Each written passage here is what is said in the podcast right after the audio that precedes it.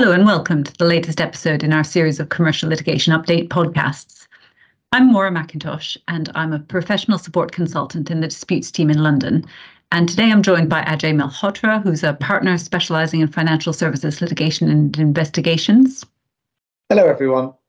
And also by Richard Mendoza, who's a senior associate specializing in director and officer or other corporate governance related disputes. Hello. In this edition, I'm going to look at developments relating to litigation funding since the Supreme Court's dramatic decision in PACCAR in late July that I spoke about in our last podcast.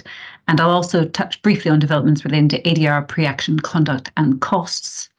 Ajay will then outline some recent developments relating to Russian sanctioned parties. And finally, Richard will tell us about the abrupt end to the disqualification proceedings brought against former non executive directors of Carillion, where the case was dropped recently on the eve of trial. Richard was part of the team leading the non executive director's defense to those proceedings, so he's particularly well placed to tell us about the case and its implications. So, starting then with litigation funding. As listeners will be aware, in PACCAR, the Supreme Court held, to the surprise of many of us, that agreements which provide for the funder to be paid a share of damages recovered by the claimant, as is typical for these sorts of agreements, are damages based agreements or DBAs. And so they have to comply with the regulatory regime that applies to DBAs in order to be enforceable. Now, since funders didn't think their agreements were DBAs, they hadn't made any attempt to comply with that regime. And so the upshot of the Supreme Court's decision was that most, if not all, litigation funding agreements in the UK that were in place at the time of the Supreme Court decision are likely to be unenforceable. Since the decision, we understand that funders have been busy trying to renegotiate funding agreements in ongoing matters to try to get around the decision, either by trying to ensure that the agreement falls outside the definition of a DBA, which is the only viable option for opt out competition claims in the Competition Appeal Tribunal, since DBAs are prohibited in that context, or by accepting that the agreement is a DBA and trying to ensure it complies with the re- relevant regulations. Now, there's some debate as to what's needed to achieve either of those aims, either avoiding being a DBA or complying with the regulations. PACCAR didn't address those questions since it was common ground in that case that the funding agreement was not compliant if it was a DBA, as of course the court held. Now, there has been a hearing on an amended funding agreement in one case in the Competition Appeal Tribunal, and I understand another hearing is coming up very soon. And in a further case, the CAT has very recently certified a case to proceed on a provisional basis pending submissions on the funding arrangements. So there are lots of cases where this is a live issue. In the case I mentioned where there's been a hearing on the funding issue, a key question is whether moving to an agreement where the funder is paid a multiple of the funding committed rather than taking a share of the damages will avoid the agreement being a DBA. And we'll have to wait and see what the CAT decides on that. If the CAT finds that that is not a DBA, then it seems likely that funders will adopt the multiple approach in opt out cases, at least, I'd have thought. Um, outside that context, as I said, the other option is to make sure the funding agreement complies with the DBA regulations, which probably means ensuring the funder can never receive more than 50% of the damages, including VAT, uh, rather than also having what was typically agreed previously, which was an underpinning multiple of the funding committed that kicks in to protect the funder if damages are lower than anticipated. That probably isn't possible under the DBA regulations. Now, interestingly, the decision in PACCAR is starting to give rise to disputes between claimants and funders in concluded cases, uh, including a dispute between Bugsby Property and its funder Therium, where Bugsby denies owing Therium any share of its damages on the basis that the funding agreement is unenforceable in light of PACCAR. Uh, there was a recent decision in that case in which the High Court held that Therium may be able to enforce its entitlement to be paid a multiple of funding committed under the agreement even though it was accepted that the agreement was unenforceable to the extent that it provided for payment of a percentage share of damages. Now, I should emphasize that the court decided only that there was a serious issue to be tried, not that the agreement for payment of a multiple could be enforced, but it's certainly an interesting area to watch. Unfortunately, in that case, the substantive question will be determined by arbitrators, as there was an arbitration agreement in the funding agreement. So it's unlikely to become public, but I expect it's only a matter of time before these issues are tested in the courts. In terms of the other developments I wanted to mention, uh, just briefly, First, the government has announced plans to introduce compulsory mediation as a mandatory step in all small claims in the county court. So currently that's cases under £10,000, but the government also aims to integrate a mediation step into higher value cases in the county court. So I think it's just an interesting um, development as the way things are moving. Secondly, and relatedly, in August, a Civil Justice Council working group issued a report recommending substantial changes to increase the role of pre action protocols. And most controversially, the proposals include an express obligation to undertake a pre action mediation or some other pre action dispute resolution process, with the default requirement being an inter party meeting if no other sort of process is agreed. Now, that ties in with the County Court mandatory mediation proposals I mentioned, in that if the process chosen involves a third party neutral, but not if, for example, it's just an inter party meeting, then that will satisfy the County Court mediation requirement. I should also say that the working group recognised concerns that its proposals for pre action protocols may be too inflexible for complex commercial cases in the business and property courts. And so it's going to consider in the second phase of its review whether a more flexible bespoke protocol should be created for those sorts of cases. Then finally, from me, on 1st of October, the new rules for fixed recoverable costs took effect for less complex claims of up to £100,000, which are allocated to a new intermediate track, as it's called. Now, that's a pretty dramatic de- development for claims at that level, and we'll have to wait and see whether it starts to creep upward to higher value cases. Though I think we're a very long way from any sort of fixed cost regime for complex commercial cases. So that's all I wanted to cover. Um, Ajay, I think you're going to tell us about developments relating to Russian sanctioned parties, starting with the Mints and PJSC National Bank Trust case. I am, yes. Um, so this is a Court of Appeal decision which is very topical as it's confirmed that UK sanctions do not preclude the court from entering judgment in favour of Russian sanctioned parties. Just to give you a bit of background, the appeal rose in ongoing proceedings brought by two Russian banks, NBT and Bank Otkritie, in respect of an alleged conspiracy. The banks obtained a freezing injunction in support of the proceedings. While the proceedings were still ongoing, Russia invaded Ukraine, and Bank Otkritie was made a designated person for the purposes of the UK asset freezing measures against Russian entities. But importantly, NBT, the other claimant bank, is not a designated person, and neither is the Central Bank of Russia, which owns 99% of NBT. Following the invasion and the imposition of sanctions, the defendants sought an order to stay the proceedings arguing that the UK asset freeze restrictions extended to NBT as well as to Bank Otkritie, and the imposition of sanctions precluded judgment being entered for either of them.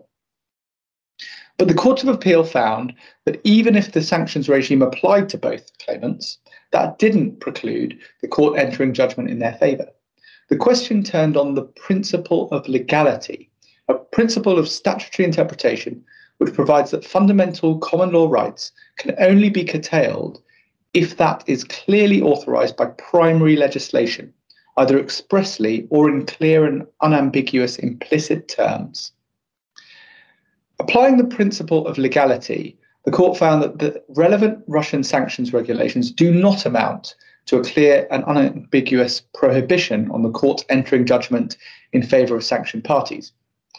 There was also an argument that even if the court could enter judgment for the claimants, the proceedings shouldn't be allowed to continue because the defendants wouldn't be able to obtain or enforce adverse cost orders or security for costs or an order for damages under the cross undertaking in connection with the freezing injunction.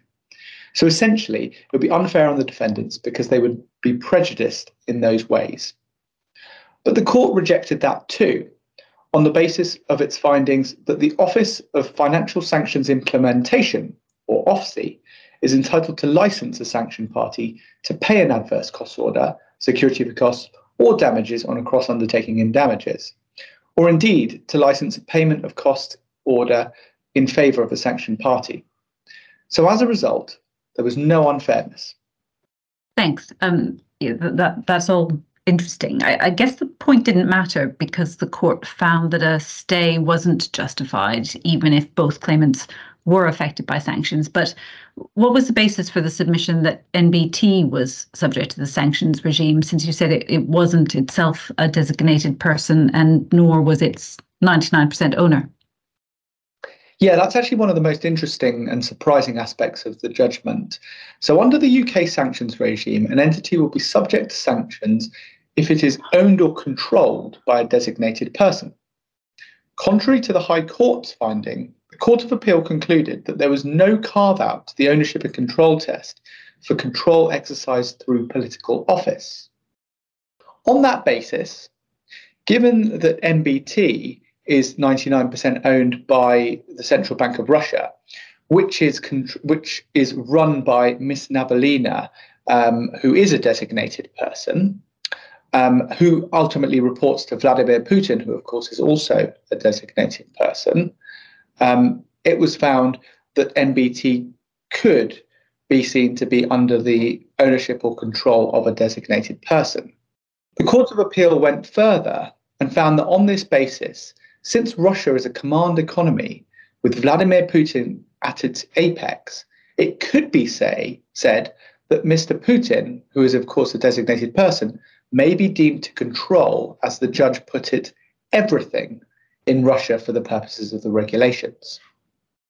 That sounds pretty uh, dramatic. Uh, does it mean that any Russian company could be subject to sanctions just because the Russian economy is ultimately controlled by Mr. Putin? I can see why that might be the implication, but I don't think personally that it will go that far. Those comments were obiter, so they're not binding. And in an effort to resolve some of the uncertainty, the Foreign Commonwealth and Development Office published a statement shortly after the decision was released, which said that it is carefully considering the impact of the decision. The statement said that the FCDO would look to designate a public body where possible when designating a public official, if it concluded that the relevant official was exercising control over the public body, and further, that there is no presumption on the part of the UK government that a private entity based in or incorporated in Russia or any jurisdiction where a public official is designated is in itself sufficient evidence to demonstrate that the relevant official exercises control over that entity. So that's some comfort, though the FCDO's statement doesn't have any real legal status. So a more formal legislative clarification, which is what the Court of Appeal's judgment envisaged, would be preferable. Thanks. Yes, I, I can see that.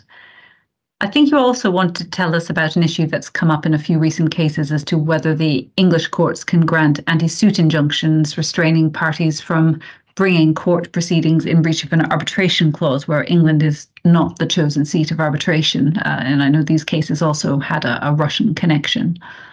Yes, that's right. Lots of um, litigation coming out of uh, Russian related issues. Um, this point has arisen in three recent cases, so this trilogy. And in each, it was a Russian party bringing proceedings in Russia in breach of an agreement for arbitration seated in Paris. That's not quite as much of a coincidence as it might sound. Anti suit injunctions have become particularly important in respect of Russian parties because of a Russian law which allows the Russian courts to take exclusive jurisdiction over cases which involve sanctions. So it's very interesting that in two of these cases, one of which was a Court of Appeal decision, the courts have granted anti suit injunctions despite the seat of the arbitration being in Paris. In a third, similar case, the High Court refused to grant an injunction. But it's worth noting that in that case, Unlike the cases where the injunction was granted, the arbitration agreement was found to be governed by French law rather than English law. So while the cases demonstrate an, that an anti suit injunction can be granted for breach of an arbitration agreement, even where there is a foreign seat, the court will always need to be satisfied that England is the proper forum for granting the relief. Thanks, Ajay.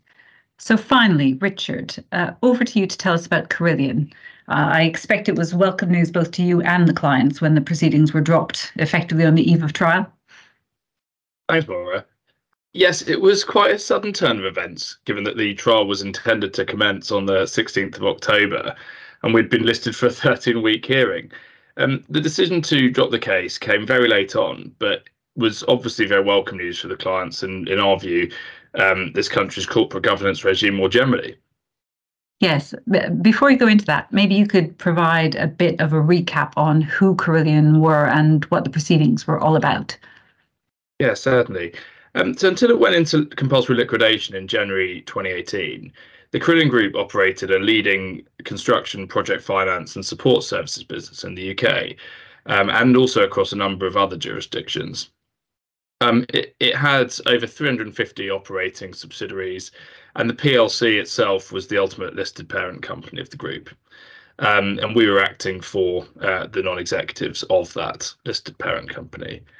Um, the, the group was involved in around 450 public sector projects, including hospitals, schools, prisons, and transport.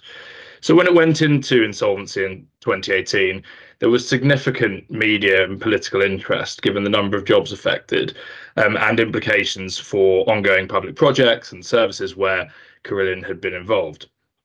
There followed a number of different but interrelated proceedings and investigations um, after that insolvency, including an investigation by the official receiver um, into the conduct of the directors of the PLC.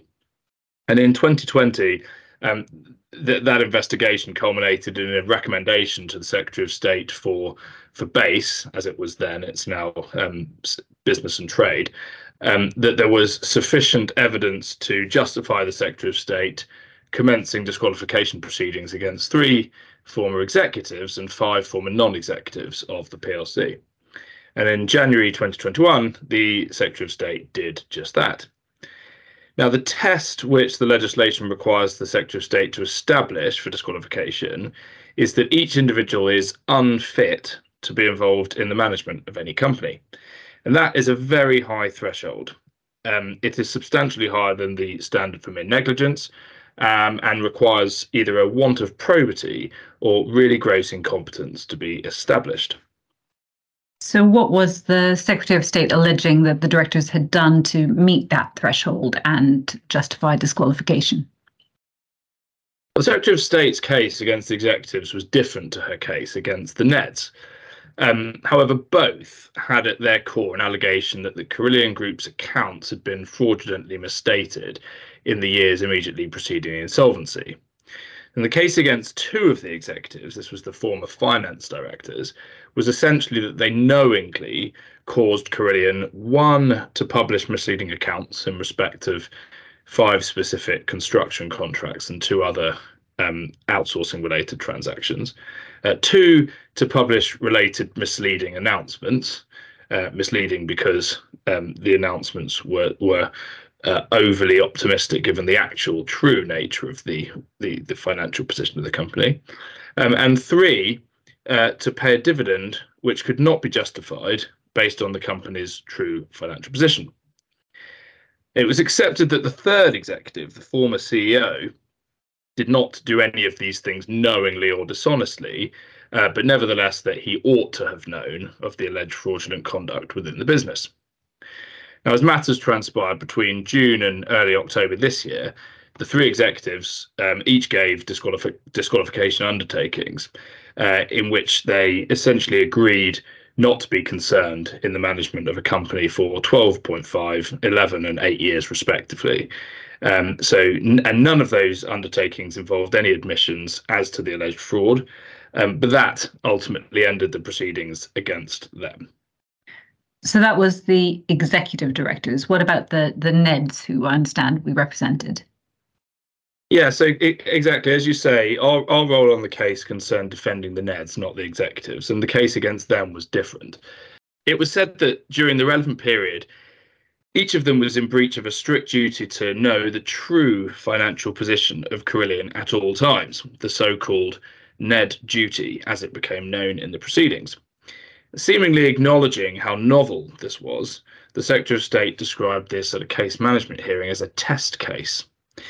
She essentially said that the directors have a duty which stems from a 1998 case of Re Westmid um, and survived um, the codification of directors' duties in the Companies Act 2006. And that this duty required the directors to know the true financial position of Carillion, and so, and by not so knowing, they were, without anything more, um, in breach of that duty. Now, as those listening may know, Section 174 of the Companies Act requires directors to act with reasonable care, skill, and diligence. However, the Secretary of State said that reasonableness was irrelevant to the discharge of the NED duty. She also said that the NED's reliance on Carillion's executive management and experienced and expert advisors was irrelevant to the discharge of the NED duty, regardless of whether that reliance was reasonable. So, what was the NED's response to all of that? Well, our first point was that the Secretary of State's reliance on Westmid uh, as as as an authority for the NED duty was erroneous. And that judgment, we said, was it was not in fact authority for the existence of a NED duty. It was a case concerning disqualification periods, not the duties uh, of directors um, in themselves. And the the comment the the Secretary of State relied on was actually made only in passing. as such, we said that the case against the NEDs was permeated by a fundamental misunderstanding of the law on directors' duties, uh, as well as the role of a non-executive director. As we explained, first, a strict duty to know would be inconsistent with and would contradict the statutory codification of directors' duties, particularly section 174, which uh, requires uh, acting with reasonable uh, care, skill, and diligence. Second, such a duty would be fundamentally impractical and impossible to comply with, particularly for those appointed to large and complex companies. It would require an almost omniscience extending to every aspect of a company's business, not just the financials, but every other aspect or activity that the company is involved in. Third, it would contradict the understanding and expectations of those serving on boards and those advising them. Not only is it an inappropriate standard for executive directors, but the requirement of a strict duty to know is even more obviously incompatible with the concept of non executive directorship, where the expectations are fundamentally different to that of an executive director. If it were to be imposed, one suspects it would seriously impact the willingness of individuals to act as non executive directors of UK companies. So, in the end, the Secretary of State has abandoned her case, which will come as a welcome relief for all company directors. As I say, if, if the case on the NED duty had succeeded, uh, it would have had serious and immediate consequences for corporate governance practice in the UK. But thankfully, we are left with the position as we had previously understood it, Namely, there is no strict duty to know. Rather, directors owe a duty to act with reasonable care, skill, and diligence as regards the affairs of their company, including its financial affairs, but also, as I say, all other activities. And they are entitled to place reliance on executive management and expert advisors where there is no reason to doubt their competence or integrity. Thank you, Richard. Uh, and also thanks to Ajay and to all of you for listening. So that brings us to the end of today's podcast, and we'll be back with another update in a couple of months.